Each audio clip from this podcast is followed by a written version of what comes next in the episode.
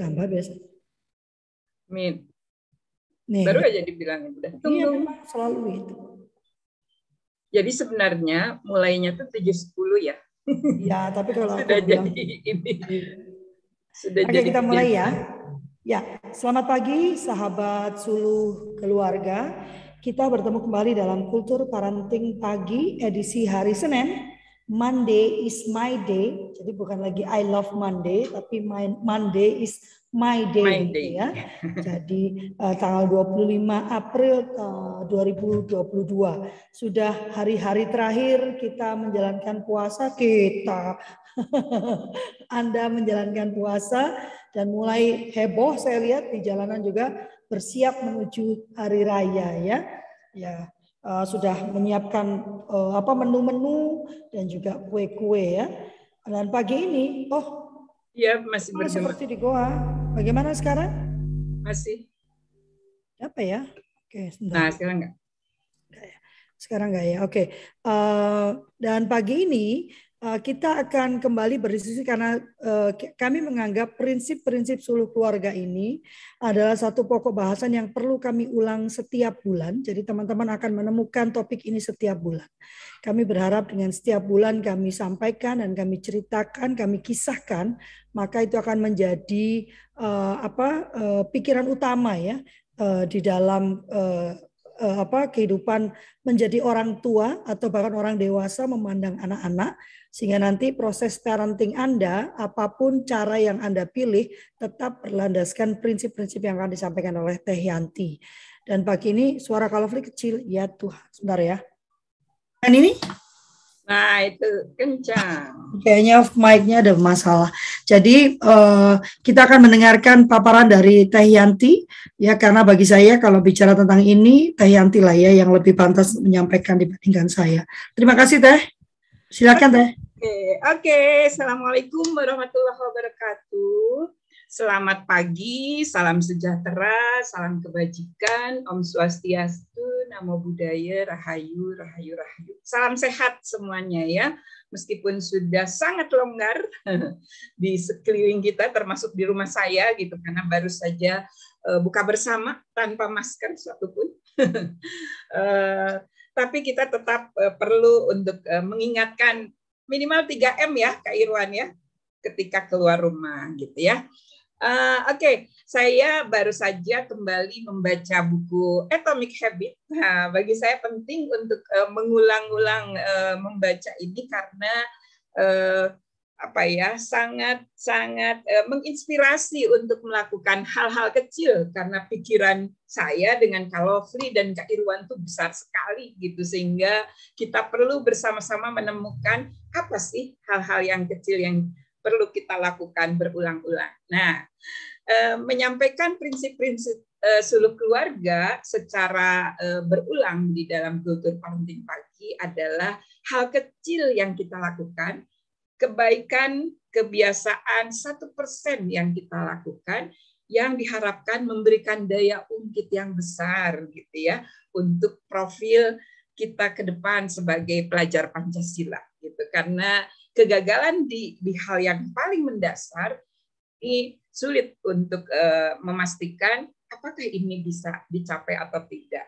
Alih-alih sibuk untuk uh, menyiapkan apa ini sekarang ini kan PMP eh PMP Pancasila menjadi mata pelajaran lagi. Nah kita keluarga perlu untuk uh, apa ya lebih lebih menguatkan merdeka belajarnya karena nanti ini akan indikasi untuk indoktrinasi akan muncul kembali gitu jika keluarga tidak punya benteng yang yang eh, baik sebagai rumah bagi eh, pengetahuan yang anak-anak peroleh dari lembaga pendidikan dalam hal ini yang bersekolah. Kalau yang homeschooling ya eh, orang tuanya dong sebagai pendidik utama dan eh, pertama itu benar-benar memahami seperti apa profil pelajar Pancasila itu dan bagaimana prinsip-prinsip seluruh keluarga bisa menjadi basis awal fondasi pertama kita untuk bisa menuju harapan tersebut gitu ya. Identitas baru kita adalah sebagai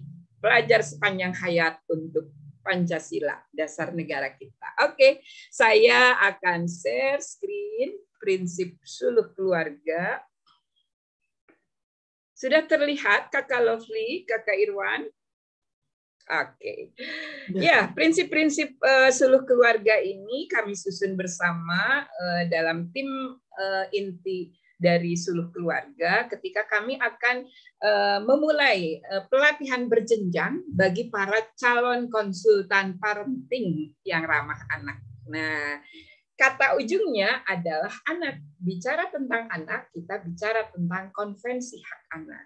Ada empat prinsip hak anak di dalam konvensi hak anak yang kemudian di, diadopsi di dalam uh, tata aturan kebijakan uh, di negara kita yang mengikat kita tentunya sebagai warga negara gitu ya yang kemudian dirumuskan seperti ini ini benar-benar tidak ada modifikasi apa pun ya ini adalah rumusan empat prinsip hak anak di dalam Perpres nomor 25 tentang kebijakan kota kabupaten layak anak satu non diskriminasi Nah, ini memang uh, apa ya yang paling utama dan penting apalagi kita hidup dalam bangsa yang berbineka tunggal ika gitu. Bayangin ya, berbeda-beda tapi satu gitu. Bagaimana ini bisa kalau tanpa prinsip ini kita tegakkan? Tidak membedakan suku, ras, agama, jenis kelamin, bahasa, paham politik. Nah, ini yang paling ramai ya, apalagi menjelang 2024 nih udah mulai move-move-nya itu bikin kita heboh lah gitu ya. Asal kebangsaan, status ekonomi, kondisi fisik maupun psikis dari anak. Ini bicara tentang anak di dalam seluruh keluarga ya atau faktor lainnya yang kedua, ini yang uh, apa ya sering sering menjadi uh, pertimbangan utama bagi saya khususnya dan uh, seluruh keluarga peduli pendidikan untuk uh, memastikan agar kampanye dan advokasi kebijakan uh, nasional daerah termasuk di keluarga itu berbasis di sini demi kepentingan terbaik anak Bagaimana menjadikan anak sebagai pertimbangan utama dalam setiap pengambilan kebijakan serta pengembangan program dan kegiatan? Ini yang eh, apa ya istilahnya living value ya. Terus kita kita isi temukan kenali dan kembangkan dan eh, terus menerus seperti itu ya. Apalagi sekarang kan sudah berapa batch ya? Eh, seluruh keluarga itu empat batch ya sekarang? Oh, sudah empat batch. Luar biasa. Kita punya para penggerak nanti yang minimal ya para penggerak di rumahnya masing-masing, di keluarganya masing-masing, lebih tingginya lagi bisa sampai jadi konsultan eh, parenting ya. Yang ketiga, hak untuk hidup, kelangsungan hidup dan perkembangan anak. Ini kita sebagai orang dewasa di sekeliling anak harus mampu dan memastikan bisa menghormati, memenuhi dan eh, melindungi eh, upaya-upaya untuk menjamin hak untuk hidup, kelangsungan hidup dan perkembangan anak semaksimal mungkin. Nah, ini ini kata-kata ini penting sekali karena kita sering mendengar yang namanya standar nasional itu standar minimal.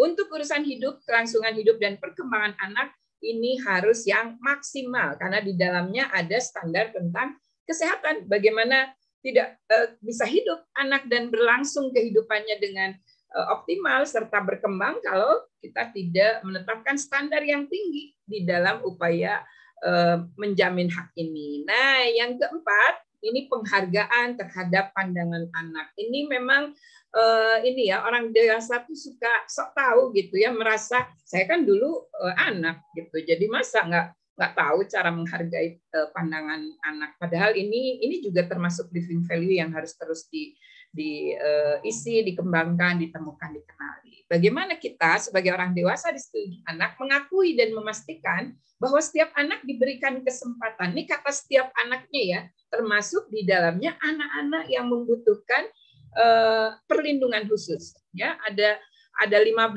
kategori di dalam uh, kebijakan terkait perlindungan anak yang memerlukan perlindungan khusus. Ini diberikan kesempatan untuk mengekspresikan pandangannya secara bebas. Nah, bebas ya, bukan merdeka. Benar-benar bebas. Independen dan santun. Ini nih kata-kata santunnya nih yang sering uh, jadi jadi bumerang gitu ya, karena ini sangat uh, bisa sangat subjektif sehingga perlu kita buat semacam uh, konsensus bersama. Kontrak sosialnya ada di mana? Ada di aturan-aturan di bawahnya gitu ya yang lebih teknis. Jadi kalau ada ada panduan yang sedang disusun, kalau kita diberi kesempatan untuk mereview, ayo review sama-sama karena itu aturan teknisnya. Nah, saya dengan Kakak Lovely ini sedang sedang mereview panduan untuk kelas orang tua di PAUD HI pengembangan anak usia dini holistik integratif. Nah, terhadap apa? Segala sesuatu hal yang mempengaruhi dirinya diberi bobot. Nah, ingat nih ada kata-kata diberi bobot. Jadi nanti eh, apa ya bukan nanti sih kalau teman-teman mengikuti pelatihan di seluruh eh, muda, seluruh madya dan seluruh utama. Oke, okay. uh, seluruh utama itu akan akan uh, apa ya belajar bagaimana memberikan pembobotan yang berkeadilan tadi ya non diskriminatif dan mengarah pada prinsip kepentingan terbaik anak untuk apa? Menjamin hak hidup kelangsungan hidup dan uh, perkembangan anak.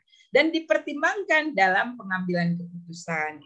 Padahal seluruh hajat hidup uh, anak itu ya hidup kita ya apalagi untuk orang tuanya gitu ya. Oke kita lanjut Nah, untuk apa sih sebenarnya prinsip-prinsip ini kita kenali dan kita temukan di dalam keseharian kita?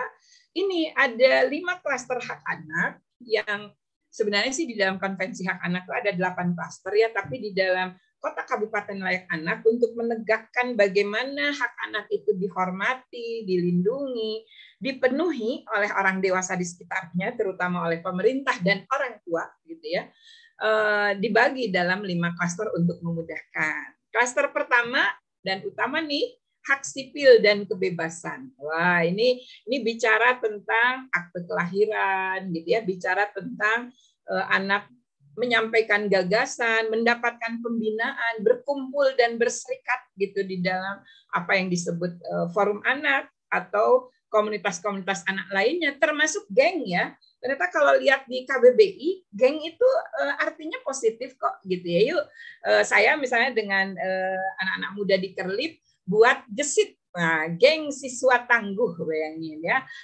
Ketika anak-anak remaja kita ini buat geng, kita juga nggak ketinggalan. Ayo kita bikin geng, geng siswa tangguh gitu ya. Nah, yang kedua, klaster kedua ini terkait dengan apa yang uh, sedang dan terus kita kumandangkan tentang darurat parenting ya.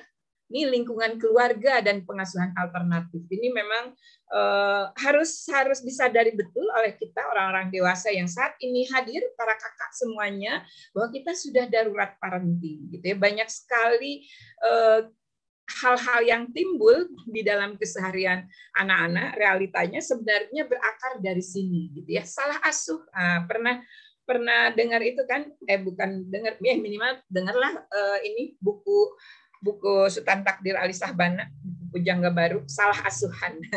Itu sudah dari dulu ternyata sampai sekarang ya Kak Irwan yang namanya darurat parenting ini masih saja uh, sangat makin mengemuka justru. Klaster ketiga kesehatan dasar dan kesejahteraan ini ini benar-benar menjadi perhatian kita semua selama masa pandemi ini. Dan harapannya di next normal ini gitu ya next normal ini ini menjadi habit kita. Nah sudahkah kita terbiasa untuk uh, membawa masker pengganti misalnya ketika keluar gitu ya?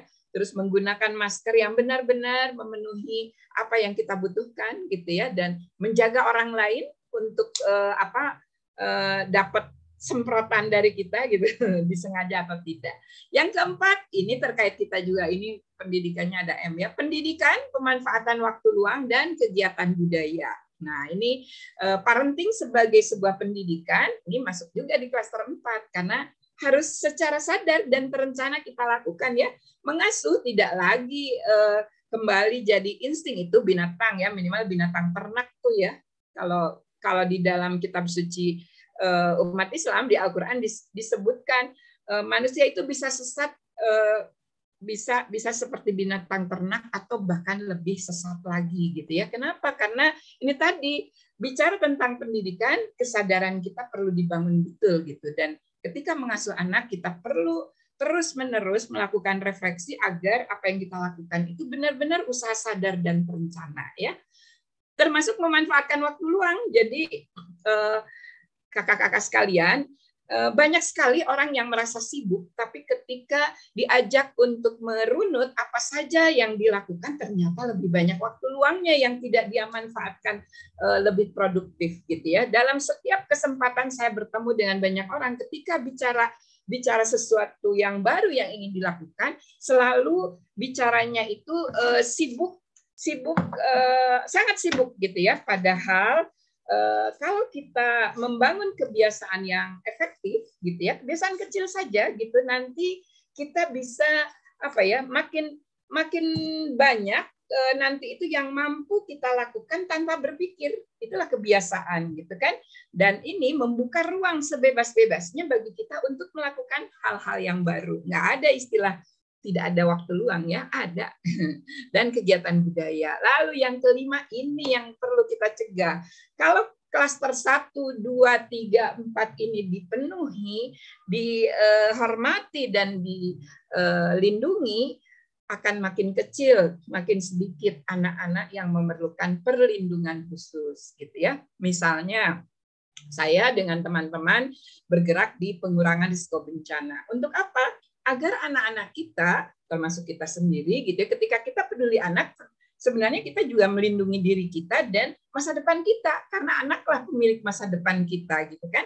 Nah eh, ketika kita melakukan melakukan itu yang kita lakukan adalah gimana caranya mengurangi resiko agar anak-anak kita itu bisa eh, benar-benar apa itu resilient tangguh ya bisa ketika ada bencana terjadi itu kemudian tidak terpuruk jatuh jatuh jatuh. Saya ini ini ini aja ya eh, refleksi bagi keluarga kami gitu ya. Saya dengan anak-anak ketika almarhum eh, suami saya wafat kebetulan kemarin itu tanggal 24 April seharusnya almarhum berulang tahun yang ke-53 gitu ya. Yang kami pelajari dari perjalanan almarhum itu adalah eh, karirnya yang sangat melesat sebagai pengusaha muda bukan dari benar-benar uh, berakar dari dari apa yang dia lakukan gitu kan. Dan dia seorang yang hanif. Tapi begitu dapat dapat apa sih uh, ujian di tahun uh, sebenarnya udah kelihatan dari 2012 2014 ternyata uh, kami bersadar gitu bahwa almarhum tidak setangguh yang kami kami duga. Nah ini ini yang uh, mungkin banyak terjadi di keluarga-keluarga kita ya ketika kita berpikir bahwa siapa kepala rumah tangga itu seorang yang sangat kuat, seorang yang sangat tangguh, seorang yang sangat uh, paham apa pun gitu. Dan kita tidak tidak membangun komunikasi yang uh, baik, dialog saling belajar yang uh, membuat setiap orang di dalam uh, keluarga itu tuh menaruh hati di tengah-tengah gitu ya. Untuk apa? Untuk mengedepankan empat prinsip uh, hak anak tadi yang menjadi prinsip uh, suluh keluarga ya.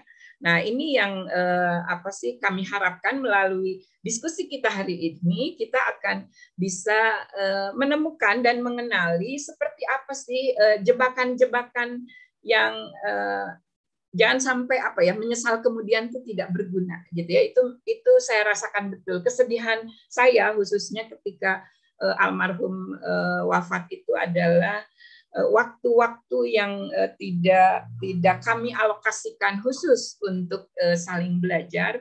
Karena saya waktu menikah dengan almarhum itu merasa mendapatkan anugerah gitu. Wah ada orang yang se sehebat sehebat dia mau mempersunting saya jadi jadi istrinya. Dulu saya berpikir seperti itu gitu. Ketika citra diri yang dibangun uh, sejak saya kecil uh, itu sangat buruk gitu ya. Jadi hati-hati keluarga Indonesia, kakak semua, jangan sampai anak-anak kita membangun citra diri yang buruk dan Eh, kemudian eh, tanpa sadar dia menetapkan profil dia di masa depan itu tuh benar-benar kabur gitu. Bahkan nggak punya bayangan seperti apa sih ke depan. Menjalani hari demi hari itu ya seperti air air mengalir gitu. Air aja kan di sungai banyak batunya gitu ya naik turun seperti itu. Oke eh, sampai di sini ini jadi pemantik obrolan kita. Silahkan kakak Lovely dipandu Ya, uh, ini sebenarnya sesuatu yang tiap bulan kami ungkapkan ya bahwa empat prinsip perlindungan anak itulah yang menjadi landasan berpikir ya. Maka kemarin waktu uh, Tayanti minta saya meminta saya membaca juga uh, panduannya sedang beliau uh, sedang dia review ya. Ya, saya langsung malas saja bacanya gitu ya karena prinsip-prinsip itu belum benar-benar nampak ya. Kami sih berharap lewat teman-teman yang sudah ikut kultur parenting pagi ini sudah tahun kedua menuju tahun ketiga ya. maka diharapkan prinsip-prinsip ini mulai menjadi bagian integral di dalam kehidupan kita bahwa memerdekakan anak dan menghormati hak anak itu tidak kemudian mengabaikan hak dan penghormatan atas orang dewasa atau atas orang tua gitu ya. Eh, karena di dalamnya ada hak orang dewasa yang harus dipenuhi misalnya ya kalau kita mau memastikan hak anak untuk mendapatkan eh, makanan yang layak gitu ya Teh ya atau pendidikan yang layak maka harus ada perjuangan bahwa pemerintah wajib menyediakan hak warga negaranya untuk mendapatkan pekerjaan demi penghidupan yang layak ya kan? Nah kalau orang dewasanya nggak punya kerjaan ya eh, tidak punya tidak bisa tidak bisa mengakses pendidikan ya tidaklah mungkin kita berharap orang dewasa tersebut memiliki eh, kapasitas ya untuk eh, memperhatikan hak anak-anaknya gitu ya. Ada yang mau bertanya kah? Atau mau bercerita? Atau bahkan uh, menyatakan keberatannya? Uh, silahkan menyampaikan ya Kak Eko Kak Nikomang Kak Rina, Kak Tommy, Kak Fatima, eh, Kak Sri Lestari, Kak Vivi, Kak Ade, Kak Ima, Kak Hikmah, dan Kak Nurwahda. Ini Kak Ima baru pulang dari Jerman ini. Oh. Ya. Dan waktu ya. saya ke Jerman itu 10 tahun yang lalu ya, udah lama banget ya. Dan 10 tahun lalu itu saya ternganga melihat uh, para orang tua itu dengan bangga dan dengan santai juga ternganga melihat bagaimana warganya itu merespon itu dengan biasa-biasa saja. Mereka membawa anak-anaknya yang berkebutuhan khusus gitu teh. Hmm, Main masuk ke dalam gitu ya, ya enggak cuma itu ya di, masuk ke bis ya kan? Naik bis lalu naik apa eh, di pinggir di tepi jalan mereka pakai kursi rodanya gitu ya. Dan uh, takjub saya melihat karena 10 tahun yang lalu itu uh, anak-anak berkebutuhan khusus masih setengah disembunyikan ya Iya, di kita uh, malah dipasung banyak. Iya, zaman itu masih ada banyak sekali peristiwa-peristiwa pemasungan ya. Di sana dibawa jalan-jalan dan enggak ada mata yang melirik terus ngeliatin gitu loh. Kalau di sini ini kan kalau kita bawa anak kita yang istimewa itu kan uh, langsung dilirik gitu ya, di dipelototin gitu ya. Uh, seolah-olah sedang membawa sesuatu yang aneh. Kak Deli ini formnya panjang banget, Kak. Uh, ada yang mau bertanya kak atau mau bercerita, berkisah pengalamannya ini ada Kak Nur Wahda, apa kabar Kak? Udah lama sekali nggak pernah muncul. Kak Vivi? Kak Vivi sudah buka ini nih kamera, hmm. ya Kak. Yuk, silakan Kak Vivi. Uh, ya, terima kasih. Uh, saya tergelitik untuk uh, menyampaikan sharing ya, uh, ya. terutama karena Kak Rafi tadi menyatakan bahwa di Jerman itu untuk uh, membawa anak-anak yang berkebutuhan khusus itu mereka tidak ada rasa canggung. Mm -hmm Artinya mereka lebih terbuka untuk inilah anak saya, inilah karunia yang dititipkan untuk saya. Ini yang mau saya sharingkan kemarin saya, itu baru saya menghadiri misa di Fabel yang kedua. Hmm. Di Kabupaten Surabaya. Dengan Kak Twinki ya? Ya, dengan Kak Twinki dan Kak Ika. Hmm. Senangnya. Yang pemerhati dalam bidang ABK, terutama hal itu karena memang uh, saya juga terlibat di uh, gereja juga di paroki itu untuk uh, pendamping ABK, jadi anak berkebutuhan khusus. Jadi uh, terlihat sekali bahwa memang pada saat misa kemarin itu bagaimana saya benar-benar terharu banget. Bagaimana saya uh, diuji secara mental itu bagaimana untuk bisa uh, mengasihi mereka secara penuh. Saya memikirkan begini aja, paling simpel, saya cuma hanya sejam dua jam mungkin bersama mereka dan saya sudah kadang-kadang menyerah ini anak nggak bisa diatur deh. Mau nurut gitu. Saya bilang saya mikirnya begitu tapi saya support sekali saya bangga terhadap para orang tua. Di situ mereka begitu telaten begitu kuat menghadapi uh, perilaku anak-anak ABK jadi saya mohon memang Uh, terutama memang kayak kemarin kenapa saya lebih tertarik uh, untuk berke, berkecimpung dalam ABK karena mereka memang benar-benar uh, butuh butuh pendamping yang benar-benar ternyata memang kalau dengan cinta mereka bisa uh, bersatu kok. Jadi saya kemarin itu ada anak satu anak ABK yang memang uh, dekat dengan saya, orang tuanya juga itu kemarin dua tahun nggak ketemu, tapi setelah kemarin ketemu ya masih aja dia tahu betul bagaimana saya uh, bisa bersatu dengan dia. Itu aja sih Kak. Jadi memang betul-betul hal-hal kecil seperti ini yang harus seperti Kak Yanti katakan tadi eh, satu persen saja pengulangan seperti itu. Saya juga nggak jemu-jemu untuk belajar uh, artinya menimba ilmu di dalam kultur parenting. Walaupun kadang-kadang saya kadang-kadang sometimes saya merasa ini lagi yang diomong. Kemarin saya sudah tahu kok, kenapa harus ngomong lagi. Tetapi setiap kali uh, materi itu beda. Jadi walaupun topiknya sama, temanya sama, tapi ada hal yang berbeda yang bisa saya dapatkan. Itu aja sih dari saya. Terima kasih. Ya, ya saya. ini uh, apa uh, mau ditanggapi atau saya aku pindah ke Kak Ima? Kak Ima ya. aja. Silakan Kak Ima. Sound check. Ya. Ya, terdengar. Pagi Kak Lovely. Pagi. Kak Pagi Kak Ima. Kak Ima, apa kabar? Welcome home. Ini masih di iya. Jerman atau sudah di Jakarta? Udah balik aku, ya? aku aku melawan jet lag sekarang. Oh, baru sampai berarti ya. Oh, oh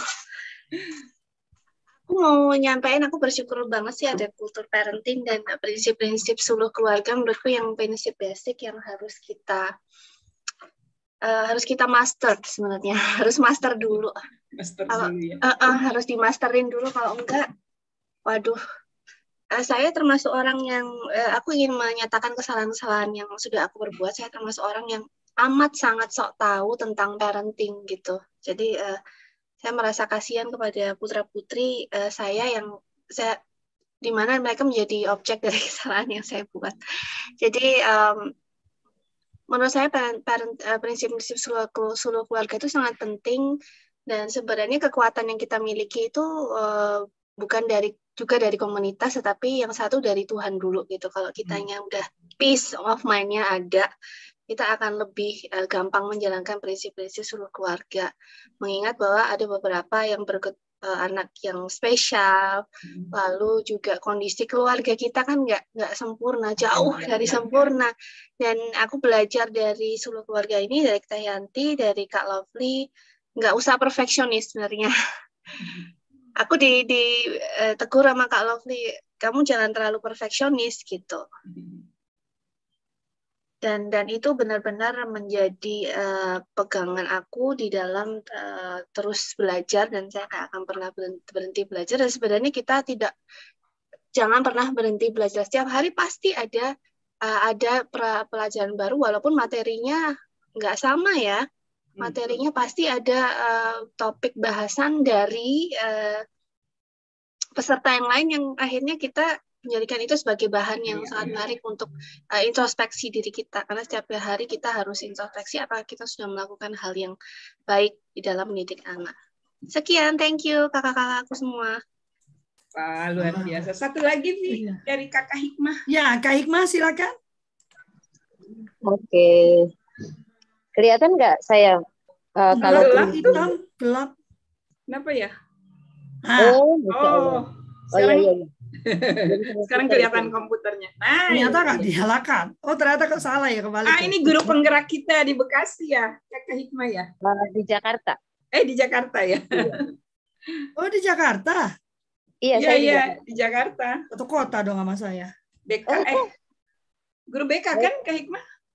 Uh, guru seni budaya seni budaya. Wih keren. Pas, pas itu, tuh klaster Ini jangan kalah sama Pak siapa tuh yang di Surabaya tuh yang ngajak Iya. Ini di TikTok itu luar biasa. Luar biasa. Wah, iya TikTok saya gunakan untuk anak-anak mengeksplor tugas-tugasnya karena kan Wih. kita kalau belajar itu harus mendekatkan uh, dengan dunianya anak-anak ya. Hmm. Kalau enggak kita bakal ditinggalin lari sama anak-anak gitu. luar biasa. Nah, saya lagi nyoba buat uh, apa namanya podcast, jadi gitu pengen hmm. buat podcast kemarin kebetulan ada alumni yang memanggil yang memberikan kita narasumber uh, Dias Danar dari Gen FM itu menggelitik hmm. banget menggelitik hmm. hati saya gitu hmm. karena saya punya kendala juga nih hari ini aja dari 36 anak saya itu hmm. delapan hmm. orang tidak hadir gitu. Hmm. Nah, saya minta masukannya nih gimana gitu loh. Karena memang kondisi anak-anak tuh ada yang saya telepon kemudian nggak dijawab setelah itu dia jawab, Bu maaf saya ketiduran. Oke, nggak apa-apa ketiduran silakan oh, berangkat Bu Hikmat tunggu di bawah di gerbang. Uh, nggak lama dia bilang Bu uh, bajunya kotor, nggak apa-apa pakai aja baju yang ada yang bersih. Bu bajunya dicuci semua. Aduh saya bingung tuh kalau udah begitu. Ya Banyak jadi kali, ya. Uh -uh. Jadi uh, mohon solusinya bagaimana sih uh, apa ya uh, trip dan trik ya. Uh, satu menghadapi yang namanya uh, motivasi yang rendah terhadap pendidikan. Ya, jadi anak-anak di sini di daerah Kota Bambu, Tanah Abang, siapa yang ke Tanah Abang, kemudian ada sungai, ada kali. Nah, hmm. sekolah kami itu percis di uh, dekat kali gitu. Uh, jadi kalau ngelihat dari flyover Jati Baru, gedung yang tinggi di sebelah uh, seberang rel itu sekolah kami gitu. Nanti kapan-kapan main dong. Uh, kalau Pri. Kemudian SMP, uh, Bianti. SMP berapa Kak? Uh, SMP 130. 130. Iya, nanti boleh bertemu dengan guru BK kami yang uh, super duper ganteng dan rajin iya, banget jemputin anak.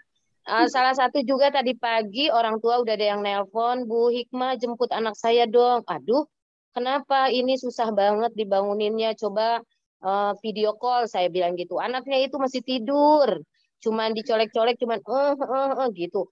Aduh, saya pagi ini juga ada kelas sebentar lagi. Kalau jemput dia, saya nggak bakal uh, menangani satu anak nanti 36 anak tidak terlayani gitu loh. Udah beberapa kali saya jemput, masa saya jemput terus berarti kan memang motivasinya kurang gitu. Nah, bagaimana trip dan triknya sebagai pakar-pakar parenting ya.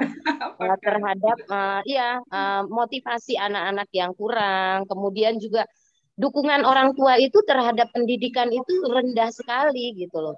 Kalau ibu saya mengajarkan bahwa uh, orang yang apa ya orang yang bisa ditinggikan derajatnya salah satunya adalah dengan berilmu kalau mereka tuh belum gitu loh belum sampai di situ. Jadi dukungan orang tua tuh terhadap pendidikan kurang. Tapi kalau terhadap kebijakan atau uh, mengenai KJP PIP itu cepat responnya fast respon gitu.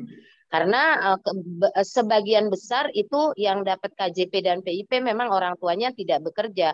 Hanya mengharapkan KJP dan PIP uh, eh, dari putra putrinya gitu.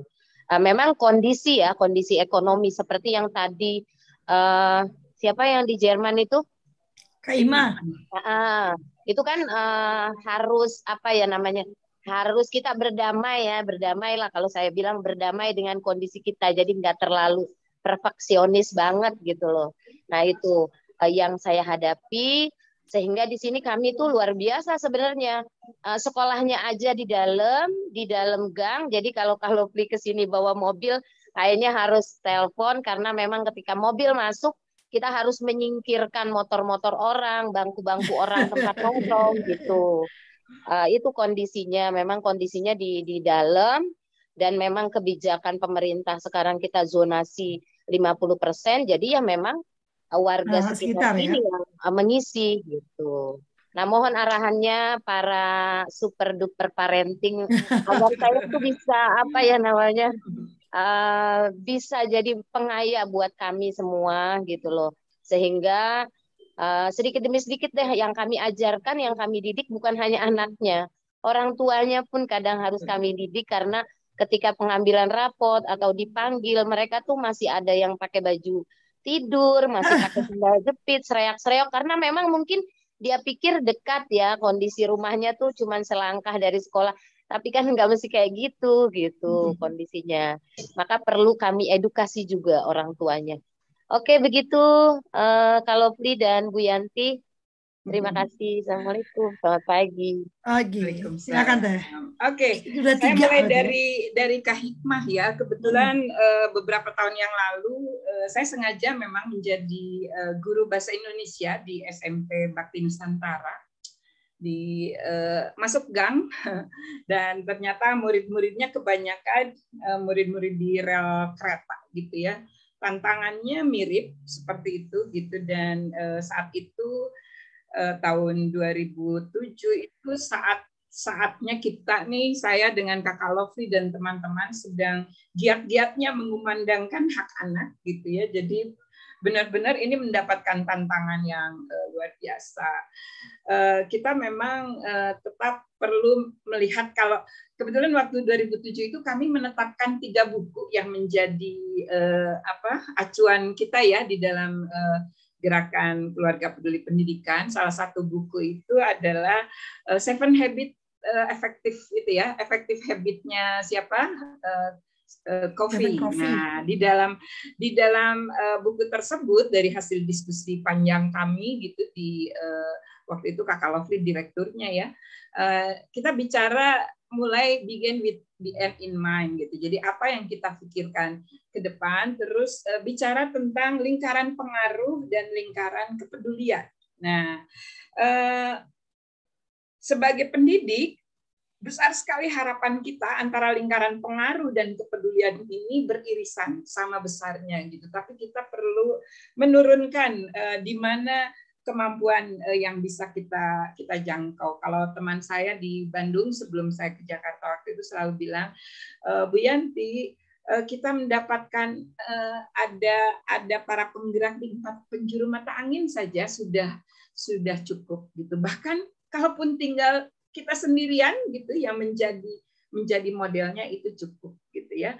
Uh, hanya saja memang perlu uh, ini perlu time management yang yang ketat gitu karena nanti pendampingannya memang jadi sangat individual. Ini memang nantinya mengarah pada apa yang disebut IEP ya, individual education program gitu. Sangat individual karena kasus-kasus Eh, setiap anak itu akan sangat berbeda. Nah, eh, kembali ke prinsip hak anak karena prinsip pertama adalah non diskriminasi dan prinsip kedua adalah kepentingan terbaik anak. Jadi setiap anak, nah, bukan semua ya, tapi setiap bayangkan, setiap anak ini kepentingan terbaiknya harus benar-benar kita kita layani gitu ya kita jadikan pertimbangan utama terutama yang sangat berpengaruh dalam eh, apa tumbuh kembang uh, anak tersebut gitu. Nggak bisa di bukan nggak bisa nggak boleh dibanding bandingkan gitu ya. Nggak bisa untuk membuat uh, apa ini uh, generalisasi gitu. Tapi sebagai pendidik tadi Kak sebenarnya sudah dapat clue yang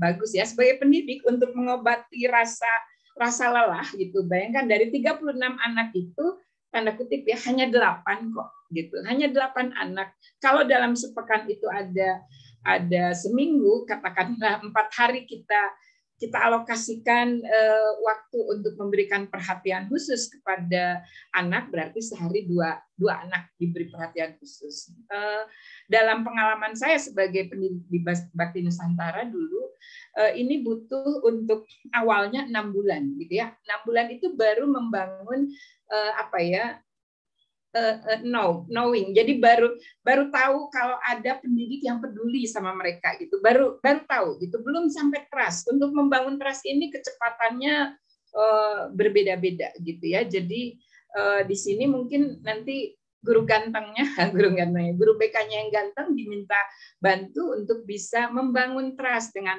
anak tersebut secara individual gitu. Karena kalau tidak ada tidak ada trust mau kita paksa gimana pun mental malah kita nanti yang jadi uh, frustasi gitu ya.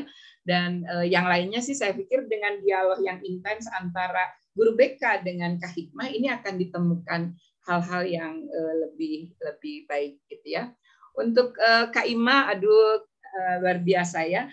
Uh, salah satu upaya perbaikan yang perlu kita lakukan itu adalah kita tahu bahwa kita salah gitu. Dan kesalahannya itu di mana kita juga tahu. Dan langkah berikutnya memaafkan diri kita bahwa kita salah. Karena tidak akan bisa move on gitu nggak akan bisa bergerak untuk melakukan hal yang uh, sangat mendasar tadi untuk memahami empat prinsip hak anak ini jika kita tidak tidak tahu di mana kesalahannya gitu ya. Terus uh, bagaimana kita memaafkan diri kita bahwa kita bukan yang sempurna tadi ya tidak perfeksionis gitu kan.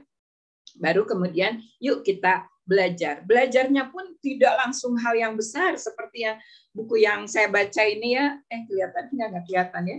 Uh, Atomic Habit. ini uh, bisa bisa dilihat bahwa uh, yang perlu kita lakukan misalnya nih penulis buku ini James Clear dia ini sejak usia empat tahun itu sudah di diarahkan untuk menjadi atlet bisbol terkemuka di dunia bahkan di Amerika lah minimal gitu ya tapi tiba-tiba eh, satu ketika dia mengalami cedera berat yang luar biasa berat gitu ya yang luar biasa bagi saya adalah ketika membaca kisahnya bahwa dia tetap punya keinginan itu, tapi dia mulai dari hal yang kecil.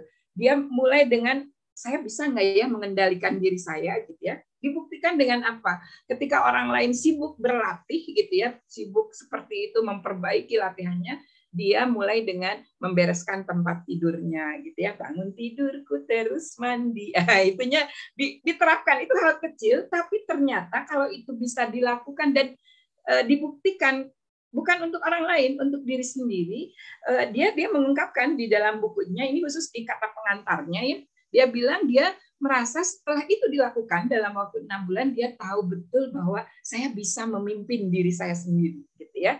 Dan dengan keyakinan yang luar biasa, dia kemudian dalam waktu tidak singkat, lima tahun membangun kebiasaan satu persen itu, dia berhasil menjadi satu dari 33 orang di Amerika yang mendapatkan penghargaan atlet pria terbaik gitu ya dari SPN gitu. Itu kan luar biasa. Dan dan yang penting sebenarnya bagi saya eh, lompatan kebaikan ini gitu pembiasaan ini itu kemudian dia ulang untuk uh, akhirnya melahirkan buku yang uh, waktu saya tunjukkan ke Kak Irwan. Wah ini buku yang eye catching banget gitu. Judulnya aja Atomic Habit gitu ya. Dia butuh waktu lima tahun untuk untuk uh, bisa menulis gitu. Nah, yang menarik sebenarnya kakak Ima maupun para perempuan di sini, saya dengan kakak Lofi mengajak para perempuan tangguh di di Operet itu untuk membiasakan menulis satu paragraf aja satu hari. Dan ini oleh oleh James Clear eh, tulisan-tulisan harian ini tuh dia kumpulkan ketika dia tahu ini sangat sangat eh, bermanfaat, dia mulai menulis artikel berdasarkan tulisan-tulisan itu tiap Senin Kamis. Jadi kayak kalau orang Islam nanti itu setelah Ramadan ada puasa Senin Kamis, yuk kita isi untuk untuk itu. Dan yang luar biasa karena dia rutin, dalam waktu satu tahun dia bisa uh, memiliki pemirsa di blognya itu sampai uh, berapa 30 ribu gitu ya. Nah ini ini kekuatan media sosial juga uh, penting. Saya sengaja menyampaikan hal ini karena saya punya harapan yang sangat besar seperti siapa ya pelatih pelatih eh, pelatih pesepeda di Inggris yang Eh, dalam 110 tahun Inggris itu saat itu tahun 2003 itu benar-benar terpuruk, tidak pernah menghasilkan apa pun. Datang pelatih ini, saya lupa namanya, pelatih ini kemudian dia melakukan perbaikan-perbaikan yang sangat kecil dalam waktu yang sama lima tahun kemudian Inggris jadi eh, nomor satu lah dalam berbagai hal ya ada 170-an lebih eh, apa sih anugerah yang didapatkan. Jadi ayo kita mulai saja dalam 5 sampai 10 tahun yang akan datang, apa sih yang menjadi prioritas kita? Nah, kalau kita sama, keinginan kita sama untuk untuk menjadi pelajar Pancasila, profil pelajar Pancasila sudah dirumuskan begitu begitu bagusnya gitu ya. Yuk kita mulai kebiasaan kecilnya dengan setiap kali melihat membaca sesuatu misalnya ingat dengan empat prinsip hak anak. Nah, seperti yang Kakak Lovely lakukan misalnya ya. Mulai dari hal yang paling paling mudah menurut kita yang membuat kita bisa menghimpun apa ya perolehan-perolehan kecil. Jadi kita bisa menghadiahi diri kita sendiri dengan hal-hal kecil yang mungkin tidak terpikir itu tuh bisa jadi uh, apa sih uh, mendukung uh, profil kita sebagai pelajar Pancasila gitu. Tapi lakukan dan yakin dari pintu mana pun menyisir dari mana pun dalam waktu 5 sampai 10 tahun kalau kalau yang British Cycling ini sampai 10 tahun, kalau ini konsisten, kita akan mencapai uh, itu. Nah, kalau di sini ada berapa orang ini? Ada 19 orang. Uh, mulai dengan uh, bersama-sama yuk kita lihat kembali profil pelajar Pancasila ini. Paling tidak uh, dengarkan lagi lagunya. Bagus kok ya lagunya ya. Biasanya diputar oleh uh, kita nih sebelum kultur parenting pagi dimulai. Nah, terus kemudian nggak usah rumit-rumit tahu enam enam komponen utamanya saja sudah bagus gitu ya. Tarik ke dalam prinsip-prinsip suluh keluarga, dilihat dari prinsip-prinsip suluh keluarga mana yang ih aku banget nih yang perlu aku perbaiki gitu ya. Tapi aku susah di sini. Nah, saya Kakak Lovely, Kak Irwan siap untuk untuk apa ya kalau perlu konsultasi gitu ya, dari mana memulainya silahkan. Seperti yang Kak Ima lakukan dengan Kakak Lofi, tidak perfeksionis gitu itu ya. Dan Kak Vivi, aduh senang sekali ya, eh, ini kebahagiaan terbesar saya dan Kakak Lovely khususnya dan semua eh, tim di Kultur Parenting Pagi yang sekarang bernaung di seluruh keluarga ini untuk bisa memberikan eh, apa ya menyalakan lilin meskipun cuma satu lilin kecil gitu ya. Tapi kalau lilin kecil ini ditambah lilin kecil dari Kak Vivi dan eh, teman-teman yang ikut eh, pelatihan suluh keluarga saya yakin ini akan menjadi eh, sesuatu yang sangat indah gitu dalam kehidupan kita berbangsa dan eh, bernegara tentunya. Silakan Kak Lovely Kak Irwan. Ya Kak Irwan silakan Ada yang mau disampaikan, Kak Irwan?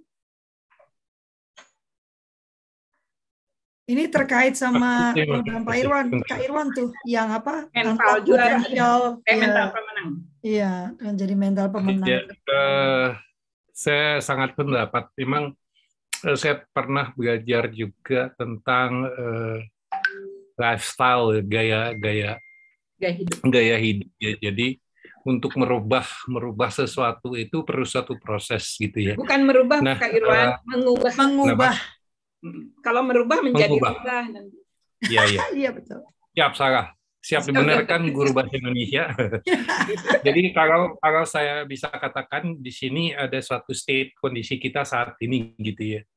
Sebetulnya di dalam diri kita ada yang disebut sebagai constructive style gitu ya. Hmm. Constructive style itu apa? Nah, ada empat macam, ada achievement, ada self actualization, ada human encourage dan ada affiliation gitu ya, afiliatif. Nah, uh, tetapi ternyata memang pada saat kita mau menuju ke suatu kebaikan gitu ya, itu ada uh, uh, style yang justru uh, menghambat baik yang sifatnya pasif defensive style maupun yang agresif defensive style. Nah, yang dikatakan tadi sebagai perfeksionis itu adalah satu dari delapan atau satu dari empat agresif atau satu dari delapan defensive style yang menghambat gaya hidup. Jadi kalau kita selama kita pengen uh, perfect kita nggak akan pernah berbuat apa-apa. Itu aja sih pesan saya. Terima kasih. Wah, luar biasa. Ya, uh, apa ada pertanyaan lain? Kalau dengan Kak Hikmah ya, memang kan sudah dua tahun ya, anak-anak terbiasa tidak harus bangun pagi-pagi ya sebetulnya enggak juga ya tapi mungkin di rumah dia terbiasa tidak harus bangun pagi hmm. bersiap hmm. untuk kemudian berangkat ke ke sekolah ya sekolah. karena biasanya kan tinggal buka buka zoom kan kadang-kadang tanpa perlu mandi ya pakai hmm. baju saja sudah siap maka eh, kalau kita membaca prinsip-prinsip hak anak tadi kan Nah, maka harus dipahami bahwa mindset anak-anak ini sudah berubah gitu. Jadi mereka kan bukan robot ya, yang on off gitu. Kemarin boleh bangun uh, siang, sekarang harus segera bangun pagi gitu kan. Klik klik nggak manusia tidak seperti itu ya. Jadi mereka perlu waktu untuk beradaptasi. Mungkin saat ini adalah saat yang paling tepat untuk guru BK yang ganteng tadi kan uh, lebih berperan dalam artian bukan hukum menghukumnya ya tetapi guru PK mulai dari awal lagi bicara seven habit gitu kan eh, menemukan kenali lagi mengapa kita perlu datang ke sekolah, apa yang menjadi kegembiraan anak datang ke sekolah gitu kan. Eh, kenapa eh, selama masa pandemi itu menyebalkan gitu karena nggak bisa ketemu teman. Nanti poin-poin yang menjadikan anak-anak bersemangat itulah yang dikembor-gemborkan kalau menurut saya ya ayo besok datang lagi ya supaya bisa bertemu dengan sahabat-sahabatmu gitu ya. Atau misalnya oh, saya paling suka kalau pagi itu ada sapaan dari Bu Hikmah. Ayo besok datang lagi ya supaya besok pagi-pagi Bu Hikmah bisa menyapa kalian ya. Kalau kalian telat nggak sempet nyapanya udah mulai belajar misalnya ya. Tetapi perspektifnya bukan hanya uh, hukuman atau paksaan karena perubahan itu butuh waktu ya. Nah, apalagi pada anak-anak. Jadi saran saya sih eh, eh, sahabat BK ini bisa mengulang lagi mungkin ya kelas per kelas gitu. Jangan jangan khawatir gitu, jangan heboh dulu tentang akademik gitu ya. Nanti kalau memang habis gimana Bu tuntutannya? Ayo rame-rame kita kita ingatkan Pak Menteri dan jajarannya gitu ya bahwa sekarang ini kembali ke sekolah anak-anak butuh waktu. Dan saya pikir Pak Menteri sudah memikirkan itu kok Mas Menteri ya, dia tidak belum lagi menerapkan itu. Beliau menerapkan kurikulum prototipe ya untuk mengejar Jadi ketinggalan. BK belajar ya. Ya, yang untuk mengejar ketinggalannya kan prototipe kan ya yang yang khusus untuk mengejar ketinggalan pembelajaran ya. Nah, jadi, nah itu bisa diterapkan. Kalau yang saya baca di prototipe itu juga tidak anak-anak dipaksa dalam satu waktu untuk uh, uh, ikut uh, kembali ke standarnya, tapi anak-anak harus dibagi menjadi beberapa kelompok sesuai kemampuannya. Lalu tiap kelompok itu mendapatkan perhatian khusus dari guru ya atau relawan ya yang mau mengajar sehingga dia lambat lambat laun bisa sejajar kembali dengan teman-temannya. Nah, itu kurikulum prototipe yang saya transisi baca ya. ya. Ya, transisi ya. Jadi memang yang malas-malas itu ya bukannya disendirikan supaya makin malas, enggak. Saya rasa dikumpulkan bersama-sama lalu ditemu kenali lagi gitu, digali kembali uh, apa yang perlu dilakukan lalu seven habit-nya diperkenalkan ya. Karena dulu kami melakukan homeschooling juga paling enak dengan seven habit. Kalau anak-anak udah mulai kendor ya saya tanya ini habit keberapa ya yang sedang kita langgar ya tapi dengan catatan Seven Habit itu disepakati, bukan didoktrinasikan ya. Nanti dengan senang hati kalau bentuknya kalau Jakarta Jakarta aja sih oke okay lah ya. Silakan saja kita atur waktu. Saya dengan senang hati tuh datang ke sekolah dan berdiskusi dengan anak-anak gitu ya, eh, membuat apa teh panggung uh, dream booknya gembira itu kan dream book mm -hmm. ya sekolah gembira kembali ke sekolah ya. Dengan senang hati Kak Hikmah ya kalau dalam kota ya selama saya bisa jangkau mm -hmm. ayo gitu ya. Sama-sama kita menyelamatkan anak-anak bangsa ini kan ya kan. Bukan dari uh, learning loss ya saya sih nggak percaya dengan learning loss sebetulnya ya. Karena learning itu kan sepanjang hayat ya dan segala aspek kehidupan itu kita belajar. Bukan hanya indikatornya bukan hanya matematika, bahasa Indonesia, bahasa itu Inggris, learning loss ya. masih akademik. Nah, ya, saya tuh tidak sepakat dengan sebutan learning loss ya yang digembar-gemborkan oleh pemerintah. Ya kalau sampai learning loss berarti kita ini benar-benar loss banget karena berarti sama sekali kita tidak bisa mengajarkan apa pun pada anak-anak kita gitu ya. Dan saya rasa orang tua harusnya ya tidak mau dikatakan demikian ya ya berarti kamu nggak melakukan apa pun dong ya. Saya rasa tidak demikian ya. Ada pembelajaran yang tetap diberikan. Uh, jadi Bu Hikmah jangan uh, ragu untuk menghubungi kami ya. Uh, nanti senyampang. Kalau yang di Bandung itu Teh Yanti dan Pak Irwan bisa menjangkau. Kalau di Jakarta kalau Pak Irwan sedang di Jakarta saya saya ada di Jakarta kita bisa hadir di sekolah Ibu ya dan bicara dengan anak-anak. Tinggal diatur saja waktunya ya. Ya. Bu Bu uh, kalau beli Uh, mohon maaf nih ya, ini kan uh, bagus gitu ya. Kalau misalnya nih, kalau misalnya kita uh, ada kan acara parenting gitu ya, ada acara parenting gitu ya buat orang tua gitu. Nah, ketika uh, misalnya uh, kalau datang gitu, uh, kita ngasih transport nggak? soalnya jujur aja ya kalau sekolah negeri itu kan uh, semuanya dana itu kan anak-anak tidak bayar apa-apa ya yeah. sampai uang buku itu tidak ada sama sekali. Nah uh, dana itu kan dari uh, pemerintah bos, pemerintah pusat dan pemerintah daerah BOP. Kondisinya juga kan kalau BOP sekarang hanya buat uh, tali, telepon, air, listrik gitu kan. Itu hanya di situ gitu loh. Nah maksudnya nanti kalau misalnya kita panggil kemudian ada transportnya atau enggak gitu kita juga bingung Ini, nanti orang keren. Sebetulnya kalau dari panduan yang baru BOP itu boleh dialokasikan untuk parenting. Nah, tapi kan mesti susun dulu kan. Ini kan sudah disusun BOP yang sekarang, ya kan? Untuk yang sekarang eh, selama itu bisa saya jangkau silakan ya. Tapi nanti kalau Bapak Ibu itu sudah melihat ada manfaatnya ya, jangan eh, terlena kan gitu ya silakan dianggarkan di BOP berikutnya gitu ya. Kalau BOP sekarang kan sudah dianggarkan ya, susah mengubahnya. Tapi panduan terbaru ya teh ya eh, bahwa BOP itu boleh dialokasikan untuk parenting karena parenting sangat penting. Nah, tapi kan Kak butuh waktu. Yes, itu sebabnya adakan aja dulu ya adakan aja dulu bu. Selama itu masih bisa kami jangkau eh, apa kami akan jangkau gitu ya. Tapi kan nggak mungkin saya terus nih ya. Bosan lihat saya terus ya. Dan belum tentu yang lainnya persedi, eh, apa eh, punya eh, apa ya ke, eh, bukan saya bukan belum tentu mau ya. Tapi maksudnya eh, saya rasa tidak baik kalau kita tidak mulai belajar me, menghargai ilmu ya. Nah maka kalau sekarang BOP-nya sudah ditetapkan kan nggak mungkin diubah undang aja dulu. Tapi ke depannya silakan dianggarkan di dalam BOP itu. Karena boleh. Di, Tata aturan sudah boleh. Di bos, kalau beli di bos. Ya, di uh, uh, bos di boleh nggak teh? Boleh. Bos, bos, bos, Boleh. bos.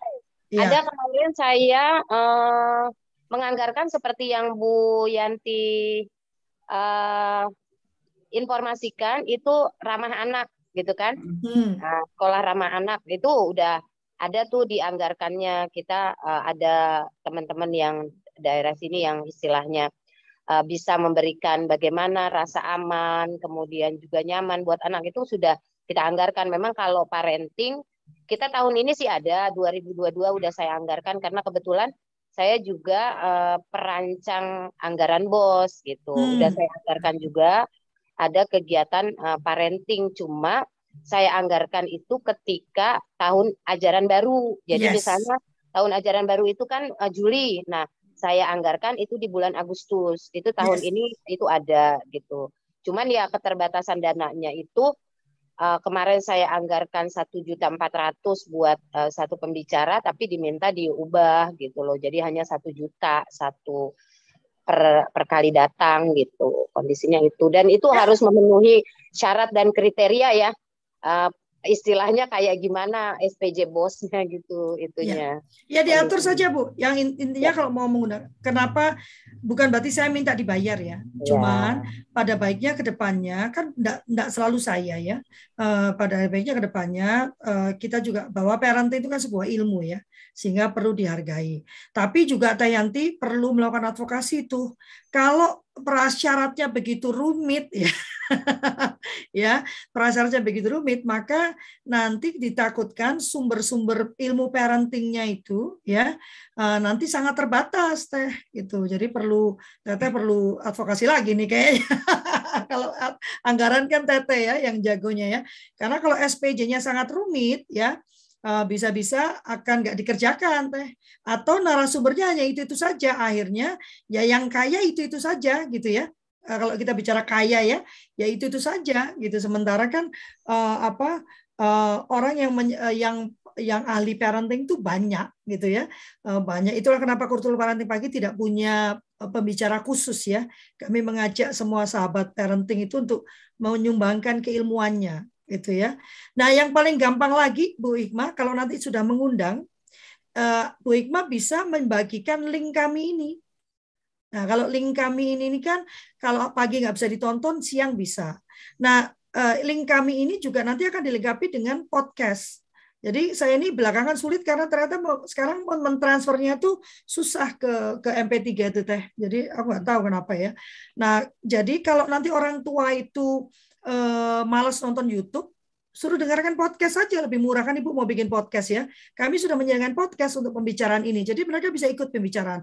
Nanti kalau mereka ah saya kok punya pertanyaan diberikan saja kontak kami silakan saja dia bertanya pada kami apa yang menjadi eh, kecemasannya atau eh, eh, sekolah bisa membentuk kelompok parentingnya sendiri. Jadi apa yang kami diskusikan timbul pertanyaan nanti silakan diskusi dengan kami juga gitu bu. Di grup itu setelah mendengarkan topik ini muncul pertanyaan ini nih. Nah, ini bisa juga eh, Ibu sampaikan ke kami dan jadi jadi diskusi. Atau biaya yang Ibu keluarkan itu bisa dialokasikan menjadi anggota keanggotaan seluruh keluarga. Nah, keanggotaan seluruh keluarga itu kan eh, kalau orang orang eh, eh, masya- masyarakat umum itu kan 150 ribu per tahun.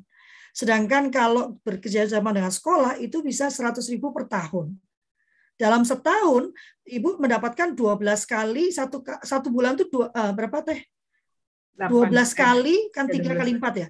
12 kali eh, eh, pertemuan parenting. Ya, 12 pertemuan seperti ini sudah silakan didatangkan gitu ya.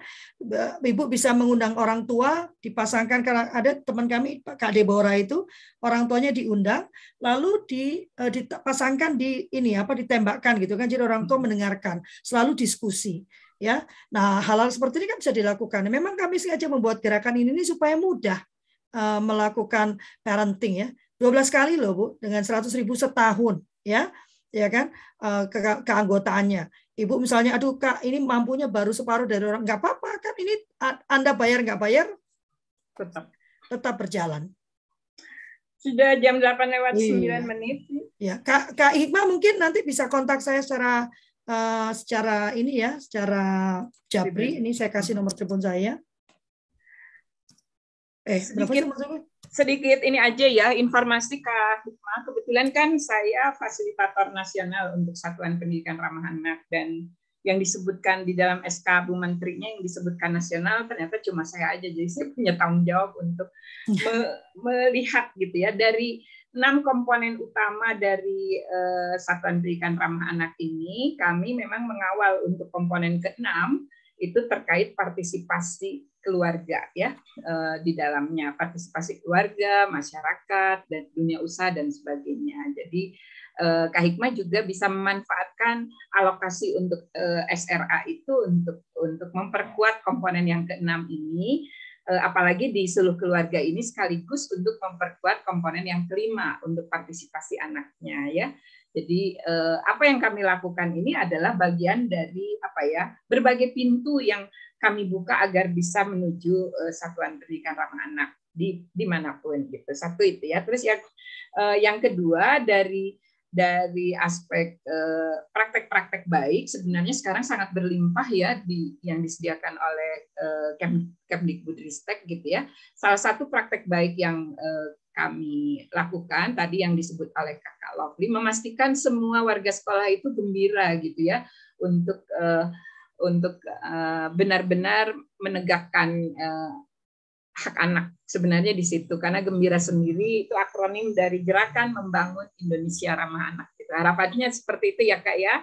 Eh, saya sudah sudah coba langsung sendiri ke Maluku Tengah dan Sulawesi Barat dan ternyata daya ungkitnya luar biasa sampai sekarang saya masih terhubung dengan uh, semua perwakilan stakeholder di sana gitu ya terus uh, juga uh, di daerah uh, bencana gitu mulai dari Eh, pasca erupsi Sinabung 2014 sampai ke banyak tempat termasuk di Sulawesi Tengah, termasuk di Jakarta, Jabodetabek ya karena kena banjir waktu itu kan dan sebagainya gitu ya.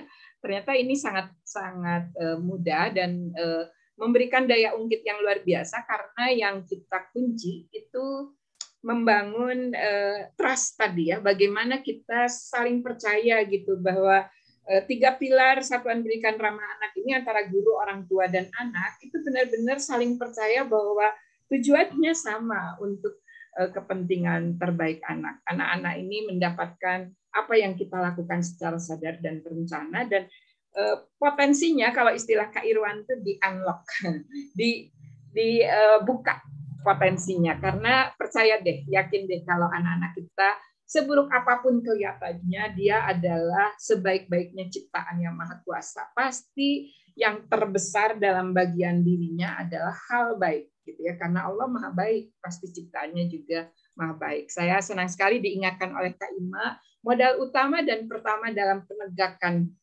apa prinsip-prinsip hak anak ini adalah uh, tujuan hidup kita ya untuk lebih dekat kepada yang maha kuasa. Di dalam ini di chatroom juga Kak Irwan mengingatkan bahwa uh, dari seven sekarang udah jadi eight. Saking tebalnya saya cuma lihat sepintas-sepintas yang yang apa eight habitnya. Yang ke delapan spiritualisme memang. Ya, dan itu terkait dengan spiritualisme. Jadi semua orang karena kita adalah ciptaan yang maha kuasa memiliki kerinduan yang sama untuk bisa uh, pulang dalam keadaan baik dan uh, apa ya bersama yang maha kuasa di tempat yang terbaik. Nah, karena asumsinya setiap orang berarti setiap anak juga begitu apa pun yes. kondisinya. Itu ya. Yeah.